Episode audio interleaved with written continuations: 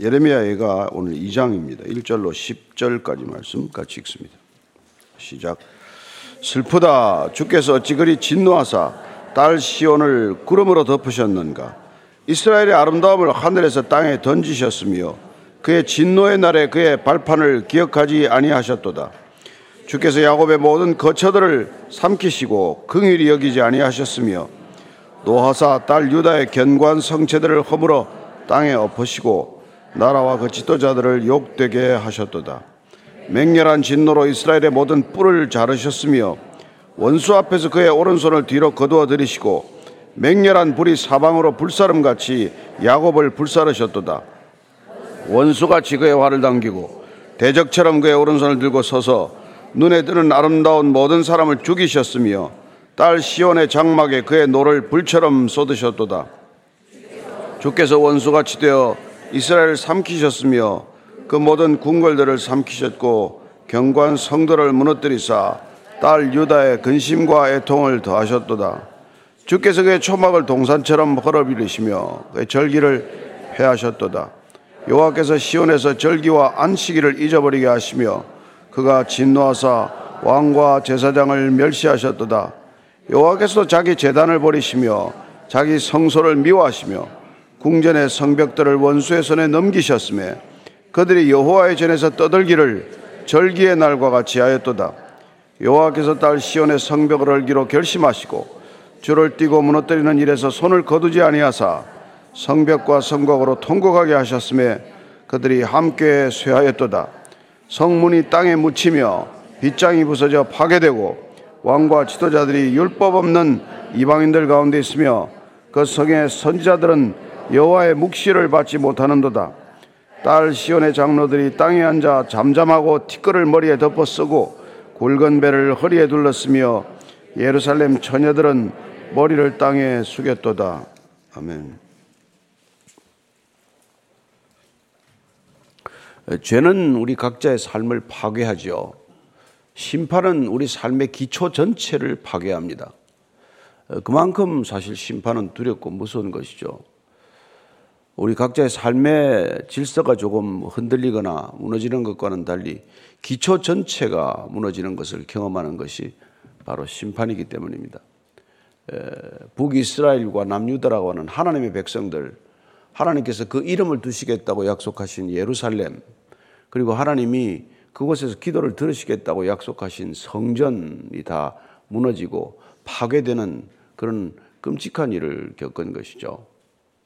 그 슬픔을 노래하고 있는 이 애가를 우리가 들으면서 그냥 뭐 그 땅그 그 시절에 한 슬픈 얘기 정도로 들을 것이 아니라 언제든지 이 시대도 이런 일들이 일어날 수 있고 아니 지구 어딘가에는 또 이런 일이 지금 현재 진행 중이고 우리에게도 우리가 죄로 돌이키지 않고 이렇게 거침없이 부패하고 타락하는 길로 간다면 이토록 음란한 길을 계속해서 간다면은 심판은 어디 있냐고 묻는 사람들에게 뿐만 아니라 심판이 있다는 걸 아는 우리에게도 동일하게 그런 일이 일어날 수 있다는 것입니다. 1절입니다. 시작. 슬프다.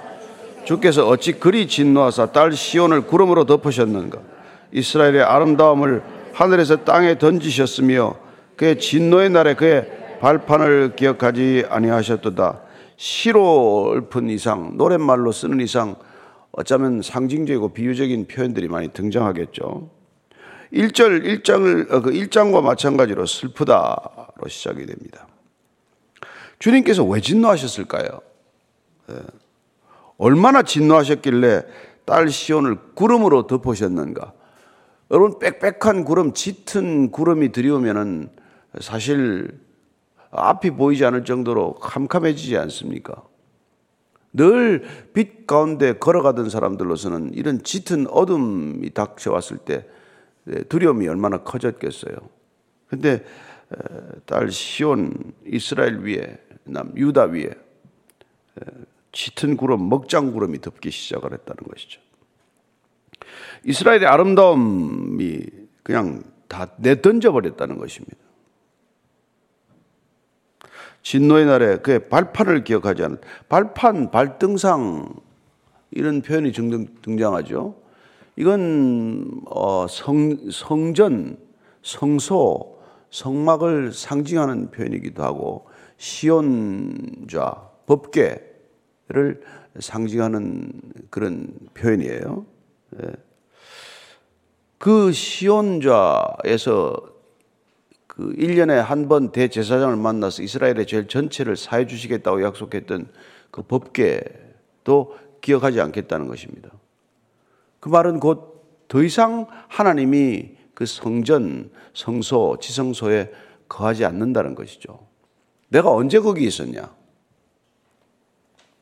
네, 이런, 이런 표현을 쓰고 있습니다.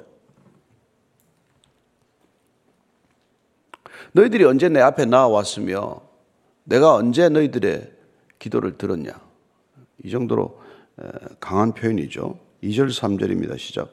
주께서 야곱의 모든 거처들을 삼키시고 긍휼히 여기지 아니하셨으며 노아사 딸 유다의 견고한 성체들을 허물어 땅에 엎으시고 나라와 그 지도자들을 욕되게 하셨다. 맹렬한 진노로 이스라엘의 모든 뿔을 자르셨으며 원수 앞에서 그의 오른손을 뒤로 거두어드리고 맹렬한 불이 사방으로 불사름 같이 야곱을 불사르셨도다. 견고한 성체 예루살렘 성 성곽 이런 것들이 다 허물어지고 어, 나라 지도자들이 다 수치를 겪게 됩니다. 이렇게 뭐 포로가 돼서 끌려가고 두 눈이 뽑히고 이런 끔찍한 일들이 일어나는 것이죠. 이스라엘의 모든 뿔을 자르셨다고 말합니다. 얼마나 화가 나셨으면 이스라엘의 모든 뿔이라는 건 원래, 원래 뭐 권능, 권세를 상징하는 것이죠. 오른손도 그런 이렇게 표현을 이렇게 상징적인 의미를 지니고 있는데 모든 뿔. 그래서 우리가 뭐 하나님은 나의 구원의 뿔이시요 할 때 나를 구원하시는 하나님의 권능, 권세를 말하는데 그런 걸 다 잘라버렸다는 것입니다. 그리고 원수들 앞에서 오른손을 뒤로 거두어 드리고 오른손을 뒤로 거두어들고 오른손 또한 하나님이 우리를 지켜주시는 보호의 손길인데 그걸 뒤로 거두어들였으니까 더 이상 보호하지 않으시겠다는 것입니다. 하나님께서 손을 감추시고 손을 뒤로 돌리셔서 더 이상 이 백성들을 내 백성이라고 지켜주거나 보호하지 않겠다는 그런 표현이죠. 예. 그리고는 맹렬한 불이 야곱을 불살랐다고 말합니다. 4절 5절입니다. 시작. 원수같이 그의 활을 당기고 대적처럼 그의 오른손을 들고 서서 눈에 드는 아름다운 모든 사람을 죽이셨으며 딸 시온의 장막에 그의 노를 불처럼 쏟으셨도다. 주께서 원수같이 되어 이스라엘 삼키셨으며 그 모든 궁궐들을 삼키셨고 견고한 성들을 무너뜨리사 딸 유다의 근심과 애통을 더하셨도다. 하나님이 원수같이 되셨습니다. 하나님이 우리의 보호자, 인도자, 구원자, 구속자, 창조주신 하나님이 우리의 대적 원수처럼 변하는 게 심판이라 이거죠. 그죠? 심판이 임하면 하나님이 우리의 원수처럼 대하신다는 것입니다. 어, 얼마나 사랑했으면 그렇게 변할까요? 우리 그렇게 생각해야 되지 않습니까? 우리가 한 번도 사랑해 본 적이 없는 사람과는 원수 될 일도 별로 없죠. 그죠? 근데 그토록 죽고 못 산다고 이렇게 뭐 사랑을 고백했던 사람하고 관계가 아주 나빠지면 원수처럼 변하는 것이죠. 그토록 뭐 속에 있는 걸 다 내줄 것 같은 친구 사이였는데 배신을 당하거나 분노가 그냥 불길처럼 치솟으면 그 어제 친구가 원수처럼 변하는 것 아닙니까? 그러니까 우리 안에 있는 그게 어떤 종류의 사랑이었건 그 사랑이 에너지가 반대로 방향을 틀면 대적과도 같고 원수와도 같고 예, 그렇게 변하는 것이죠. 그래서 사랑하는 이 감정을 조심해야 되는 것이죠. 하나님의 사랑도 불, 불길과도 같은 사랑이어서 그 불길이 어떤 불길이 되냐에 따라서 예, 모든 걸 불살라 버릴 수 있는 불길이 될 수 있다는 것입니다. 떨기나무에 불이 붙였으나 나무가 타지 않는 불길이어야 되는데 모든 걸 불살라 버리는 불길로 변해버리면 그리고 심판이 임한 것 아닙니까? 그래서 장막에도 노를 불처럼 장막은 성전이나 마찬가지죠. 성전이죠, 성전. 그리고 모든 궁궐들을 삼키고 견고한 성들을 다 무너뜨리셨다고 되어 있습니다. 그리고 백성들은 근심과 애통에 사로잡히는 것이죠. 6절, 7절입니다. 시작. 주께서 그의 초막을 동산처럼 헐어버리시며 그의 절기를 폐하셨도다. 여호와께서 시온에서 절기와 안식일을 잊어버리게 하시며 그가 진노하사 왕과 제사장을 멸시하셨도다. 여호와께서도 자기 재단을 버리시며 자기 성소를 미워하시며 궁전의 성벽들을 원수의 손에 넘기셨음에 그들이 여호와의 전에서 떠들기를 절기의 날과 같이 하였도다. 주께서 그의 초막을 동산처럼 헐어버리셨다.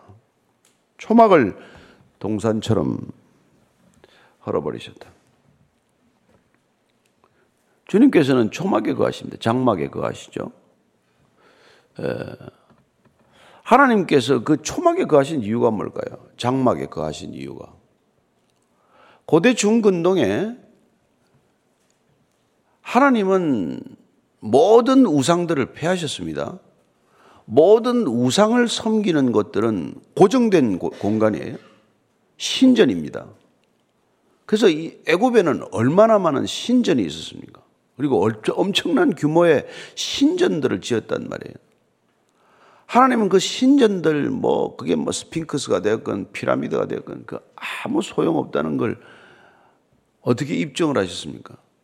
거기 갇혀서 옴짝달싹 못하는 우상이 아니라 내 백성들, 내가 백성들과 내가 택하신 백성들과 함께 움직이는 장막에 거하기로 결정하셨어요.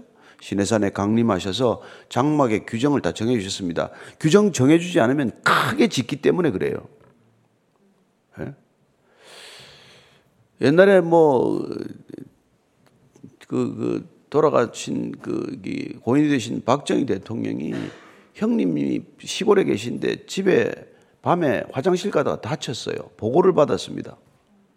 형님이 밤에 화장실 가다가 넘어져서 다치셨답니다. 그 보고를 받고 나서 대통령이 그림을 그렸어요. 화장실 그림을. 경호실장을 불러서 이렇게 지어라 그랬어요. 아니, 이거 제가 알아서 저희들이 하겠습니다. 뭘 알아서 해, 이놈아. 너희들 아무리 소리 안 하면 그 변소를 갖다가 집보다 크게 지을 놈들이야.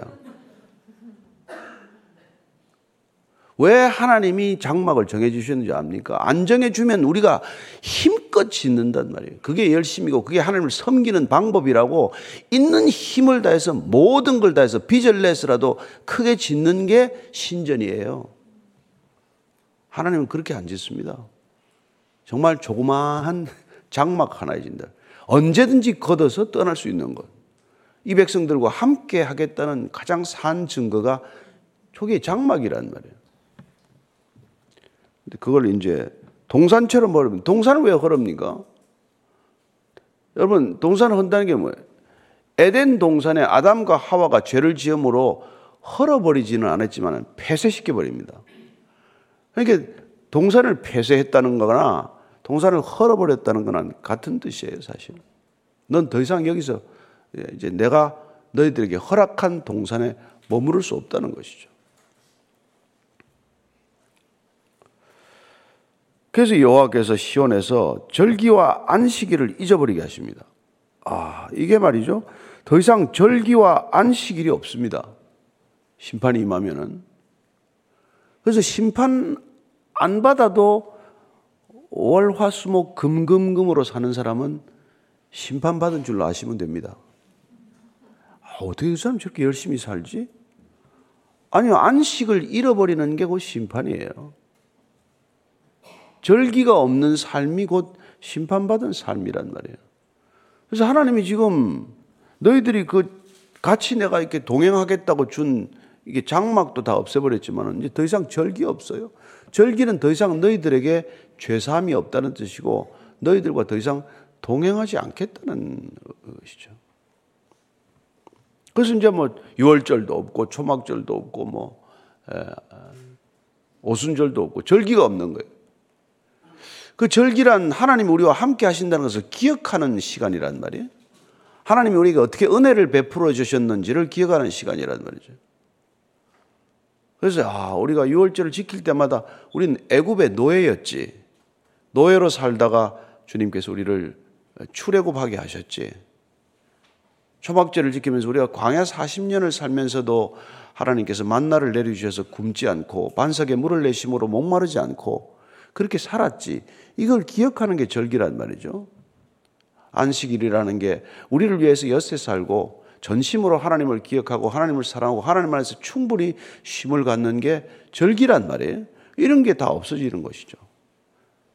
그래서 뭐 여러분 하나님이 지금 심판하고 있다는 걸 눈에 보시고 살면 되는 거예요. 예. 쉴줄 모르고 살면 뭐 심판받은 거고. 제국주의적 행태라는 건 인간의 힘을 앗아가는 게 제국주의적 행태예요. 그래서 여러분 뭐 애굽에서 바로가 집도 주지 마라. 저놈들 계속 일 시켜라. 여러분 24시간 일주일 내 일시키는 게 제국주의적 행태란 말이에요. 그래서 안식일이란 제국주의적 삶의 방식에 저항하는 삶의 방식이란 말이에요. 우리는 세상이 요구하는 일의 패턴으로 안 들어간다. 나는 어, 주님을 예배하는 시간을 별도로 갖겠다. 예. 근데 그걸 이제 못하게 되는 거죠. 뭐. 다시. 그리고 이제 왕과 제사장을 멸시하셨다. 여러분 이제 모든 신앙의 기초가 무너졌다 이 뜻입니다. 이제 신앙생활 할 수 있는 모든 기초와 바탕이 다 허물어져 버리고 아무것도 안 남는 거죠. 뭐 성전도 없지만 성소도 없지만 제사장도 없고 제사장도 필요도 없고 그리고 절기도 없어지고 그자 이제 마음대로 해라. 너희들 우상하고 잘 지내봐라. 우상이 좋아서 뭐 하나님 떠나고 하나님과 겸하여 섬길 수 있다고 생각했으니까 돈 좋아하잖아. 돈 돈만 가지고 살아봐라. 권력만 가지고 살아보라니까. 내 인기만 있으면 인기만 가지고 살아보라고. 그게 여러분 심판이란 말이에요. 자, 8절입니다. 시작. 여호와께서 딸 시온의 성벽을 헐기로 결심하시고 줄을 띄고 무너뜨리는 일에서 손을 거두지 아니하사 성벽과 성곽으로 통곡하게 하셨음에 그들이 함께 쇠하였도다. 성벽과 성곽이 통곡한다. 이런 시적인 표현이죠. 뭐 건물이 왜 오르겠습니까? 그러나 정말 하나님이 떠나버린 그 도성은 무슨 의미가 있으며 하나님이 계시지 않은 성전은 또 무슨 의미가 있으며 하나님이 지켜주셨다고 쌓아놓은 구별된 공간이 뭐가 있냔 말이에요. 그러니까 여러분 이게 심판이 임하면은 모든 하나님과의 흔적이 사라지게 되면 구별된 삶의 기초가 다 무너진단 말이에요. 하나님의 백성이 된다는 것, 우리가 신앙을 갖는다는 것은 세상과 구별된 삶의 패턴이 있고 구별된 경계선이 있단 말이에요. 근데 그 경계선이 허물어지는 거란 말이에요. 그게 성벽이 허물어지는 걸로 상징적인 것이죠. 옛날에 성벽을 쌓을 때는 다림줄을 내려서 줄을 가지고 이렇게 재고 줄을 가려서 했는데 그게 다 이제 필요 없어진 거죠. 허물어 버리고 결심하고 줄을 띄고 무너뜨려 버리고 그들이 함께 쇠하였다. 모든 게 다 쇠퇴의 길로 들어가는 것입니다. 연약해지는 것이죠. 자, 9절입니다. 시작. 성문이 땅에 묻히며 빗장이 부서져 파괴되고 왕과 지도자들이 율법 없는 이방인들 가운데 있으며 그 성의 선자들은 여호와의 묵시를 받지 못하는도다. 성문이 땅에 묻혀 버렸대요. 성문이 땅 위에 서 있어야 되는데 다 부서져서 무너진 것이죠. 예. 빗장이 부서지고 파괴되고 그리고 왕과 지도자들은 이스라엘의 왕과 지도자들은 율법을 지키는 것, 주야로 율법을 묵상하는 것, 율법 책을 항상 가까이 두고 하나님의 말씀을 생각하는 것, 하나님의 기준으로 살아가야 할 그 왕과 지도자들이 율법 없는 이방인들 가운데 있다는 거예요. 율법 없는 이방인. 예. 그래서 붙들려간 그게 와가지고 막 38년간이나 그렇게 있는 거예요. 열왕기하 25장 27절 한절 읽어드리겠습니다. 여야긴 왕이 어떻게 되는 게 유다의 왕 여야긴이 사로잡혀 간지 37년 곧 바벨론의 왕 에월무로닥이 즉위한 지 원년 12월 그달 27일에 유다의 왕 여호야긴을 옥에서 내놓아 그 머리를 들게 하고 왕이란 작자가 율법 없는 자 땅에 바벨론에 붙들려 가지고 37년간 옥살이를 했대요. 우리가 뭐 우리나라 전체가 일본의 식민 지배를 36년간 받은 것과 마찬가지로 왕이 가가지고 어떻게 또 37년간 옥에서 죽지도 않고 살아 있었는지 참 신기한 일이죠. 모진 목숨이죠.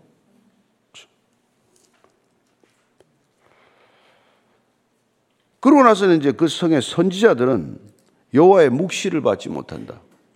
선지자들은 하나님의 묵시, 하나님의 말씀, 하나님의 환상을 보고 전해야 되는데 이걸 못하는 거죠. 하나님이 더 이상 선지자들을 인정하지 않게 되었다는 것입니다. 그래서 여호와의 묵시를 받지 못하기 때문에 방자해진 것인지, 방자해져서 묵시를 받지 못하는 것인지, 두개 이렇게 연결되어 있다는 것을 알게 됩니다. 우리가 잠언 29장 18절 말씀 잘 아는 말씀이죠. 시작. 묵시가 없으면 백성이 방자에 행하거니와 율법을 지키는 자는 복이 있느니라. 그러니까 율법을 지키는 것과 묵시와 방자한 삶은 다 연결되어 있는 거죠. 율법을 안 지키면 방자해지고 방탕해지고 무례해지고 교만해지고 그러다 보면은 하나님으로부터의 이상, 하나님으로부터의 묵시, 하나님으로부터의 계시나 말씀이 끊어진다 이 말이죠. 그게 가장 두려운 심판이죠. 하나님과 끊어지는 게. 하나님과 끊어진 결과 뭐 자연스럽게 대적들이 그냥 사방에서 달려들기 시작한단 말이에요. 그래서 우리가 몸이 약해지면은 뭐 병균들이 사방에서 우리를 공격하기 시작을 하듯이 하나님의 말씀이나 묵시나 우리를 지켜주시는 보호하심의 장막이 거두어지면 사방에서 우리를 조롱하기 시작한단 말이에요. 그래서 하나님 믿는 사람들은 다른 길이 없어요. 죽으나 사나 하나님 한 번 바라보고 거기 매달리지 않으면 어느 대적들이 언제 어디서 예. 그래서 베드로의 표현처럼 사방에 우는 사자처럼 우리를 이렇게 달려든단 말이에요. 그래서 단 하루도 주님의 이름을 부르지 않고 살 수 없는 사람이 되는 거예요. 대적들 틈에 살기 때문에. 근데 우리가 이게 자꾸 이렇게 말씀에 게으르고 기도에 게으르고 하면은 그냥 예, 이런 일들이 자꾸 생긴단 말이에요. 그래서 뭐 아, 내가 뭘 잘 안 해서 뭐 금방 이런 일이 당했나라고 생각하는 게 인과응보적으로 생각할 일은 아니지만 우리를 지켜주시는 보호하는 손길을 날마다 간구하는 것이야말로 우리가 신앙의 핵심이란 말이에요. 그래서 어제 신앙 가지고 오늘 못 산다는 얘기는 어제 기도를 많이 했습니다. 오늘 좀 쉽게요가 아니라 어제 조금이라도 기도를 하고 오늘 조금이라도 계속 기도하는 게 중요하지. 여러분 삼시세끼 밥을 1년 걸 다 먹고 나서 1년간 굶으실래요? 아니면 주용할 양식으로 살겠습니까? 일주일 양식 먹고 한 주일 내 굶는 사람이 어디 있어요? 그러니까 자꾸 우리가 점, 점점 나이 들수록 소화력이 약해지니까 나누어서 더 조금씩 조금씩 자주 먹게 된단 말이에요. 기도도 마찬가지 우리 점점점 이렇게 오랜 생활하면은 짧게 짧게라도 화살 기도도 하고 잠시 기도도 하고 우리가 그렇게 기도하면서 하루 종일 기도의 끈을 이어가는 것 그게 우리가 항상 기도하는 삶의 비결 아니겠어요? 예. 그래서 머릿속에 기도로 가득 차 있는 것 그래도 우리 머리는 뇌가 얼마나 용량이 큰지 충분히 여러분들이 탁월함을 드러내고도 남을 줄로 믿으세요. 머리 기껏 죽도록 써봐야 3%도 못 쓴다는데 97%보다 뭐 그냥 허비하고 하는 건데 그 머리 절반을 하나님께 드려도 여러분들 사는데 아무 지장 없습니다. 머리 반을 딱 쪼개가지고 하나님 가지세요. 고기는 전부 기도 제목으로 채워놓고 나머지 절반 가지고 세상 살아도 세상 사람들을 너건이 이길 줄로 믿으세요. 아이고, 어떻게 저 사람은 저렇게 교회도 다니고 성경도 읽고 저런 데는데 저렇게 또 일은 또 열심히 하나. 그게 충분히 가능하다는 것을 여러분 믿으시기 바랍니다. 예. 하나님이 뭐 머리를 얼마나 그렇게 똑똑하게 만들어놨는지. 우리가 안 써서 다 이게 퇴화한 거지. 제대로 쓰기만 하면 점점점 시냅스가 말이죠. 그 신경세포 하나에 또 시냅스가 천 개 이상 또 이렇게 뻗어나요. 뇌세포는 하루에 30만 개씩 죽어요. 그러나 그 뇌세포에 연결된 시냅스 신경세포가 얼마나 활발한지 그건 죽는 날까지 자꾸 연결되어 개발될 수 있단 말이에요. 그래서 나이 70이 훨씬 넘어서 성경 암송대에 나가서 1등 하시는 분도 있더라고. 예? 아유, 목사님 해보시죠가 아니고, 좀 여러분들 좀 이렇게. 예? 도전하시기 바랍니다. 그러니까 뭐 자꾸 치매 걱정하지 마시고 일주일에 한 절이라도 외우자. 나이 드실수록 더 암송해야 돼요. 젊은 애들은 뭐 그냥 한 번만 들어도 암송하잖아요. 뭐 CF송 같은 거는 뭐 한 번만 듣기만 해도 뭐 그냥 입에 맨날 불고 들고 다니잖아요. 그러니까 그게 없으면 우리가 방자해진다는. 말씀이 없으면 우리 지금 묵시의 시대는 지금 성령의 시대가 되지 않았어요. 말씀의 시대 아닙니까? 그 말씀이 우리를 붙들면 여러분들이 예, 방자해지지 않을 줄로 믿으십시오. 이 시대 젊은이들이 왜 이 모양입니까? 왜 밤거리에 헤매고 신사동 사거리에 저렇게 훌러덩 벗고 저렇게 다 밤거리에 헤매고 왜 저러는 거예요? 아모스서 8장 11절에서 13절까지 읽고 정리하십시다. 시작. 주 여호와의 말씀이니라. 보라 날이 이럴지라. 내가 기근을 땅에 보내리니 양식이 없어 주림이 아니며 물이 없어 가람이 아니요 여호와의 말씀을 듣지 못한 기갈이라. 사람이 이 바다에서 저 바다까지 북쪽에서 동쪽까지 비틀거리며 여호와의 말씀을 구하려고 돌아다니도 얻지 못하리니 그날에 아름다운 처녀와 젊은 남자가 다 갈하여 쓰러지리라. 예. 하나님의 말씀을 듣지 못한 기갈 때문에 신사동에서 압구정동까지 청담동까지 비틀거리고 쓰러지는 애들이 한둘입니까? 우리가 저들 청머니들을 위해서 기도해야 될 이유가 그 말, 그 말이란 말이에요. 쟤들이 뭘로 비틀거리지 않겠어요? 뭘로 비틀거리지 않겠어요? 하나님의 말씀으로 든든히 서는 자녀들 되기를 축원합니다. 네. 마지막 한 절 안 읽은 것 같으네. 10절 시작. 딸 시온의 장로들이 땅에 앉아 잠잠하고 티끌을 머리에 덮어쓰고 굵은 배를 허리에 둘렀으며 예루살렘 처녀들은 머리를 땅에 숙였도다. 예. 정말 하나님께서 진노하시는 이유는 그 사랑의 깊이 때문에 진노하시는 것입니다. 사랑하지 않으면 진노하지 않으시겠죠. 그래서 진노한 결과 장로들은 땅에 잠잠히 앉았고 티끌을 머리에 쓰고 굵은 배를 허리에 둘렀다는 게 깊은 애도와 슬픔을 표현하는 것 아닙니까? 따라서 때로는 우리의 기도의 자리가 이런 깊은 슬픔과 애도의 자리여야 한다는 것입니다. 이 시대의 고통, 이 시대의 정말 타락상을 내 죄처럼 여기고 앉아서 눈물 흘리고 기도하는 그런 기도하는 사람들 때문에 이 나라가 그나마 버틸 줄로 믿습니다. 예. 여러분들의 기도로 돌아오는 청년들이 있기를 바라고 우리의 기도로 이 땅에 무너져가는 땅이 수축되기를 축원하면서 오늘 우리가 각자 기도의 자리에서 여러분들에게 주신 마음과 생각을 따라서 기도하시길 바랍니다. 같이 기도하십시다. 하나님 아버지, 저희들이 항상 기뻐하라는 말씀도 듣지만은 또 이 시대를 돌아보면은 정말 기도하지 않으면 안 될 수많은 상황들이 있습니다. 하나님, 우리의 힘과 능으로 감당할 수 없는 시대의 타락상이 있습니다. 하나님, 저들을 두고 기도하는 까닭은 하나님, 저들을 긍휼히 여겨주시고 불쌍히 여겨주시고 특별히 이 세대 젊은이들을 불쌍히 여겨주셔서 하나님, 본인은 나름대로 괴로워서 그렇게 밤새 술을 마시고 약을 하고 그렇게 거리를 비틀거리며 다니겠지만 하나님께서 말씀해 주셨습니다. 아이들아, 청년들아, 젊은이들아, 너희들이 물이 없어 가람이 아니고 양식이 없어 주림이 아니요 너희들 지식이 없어 흔들리는 것이 아니다. 내 말을 듣지 않은 것이다. 나의 말씀을 듣지 않는 까닭에 너희들 비틀거리니 내 말을 들으라. 내 말을 따르라. 나를 따르라.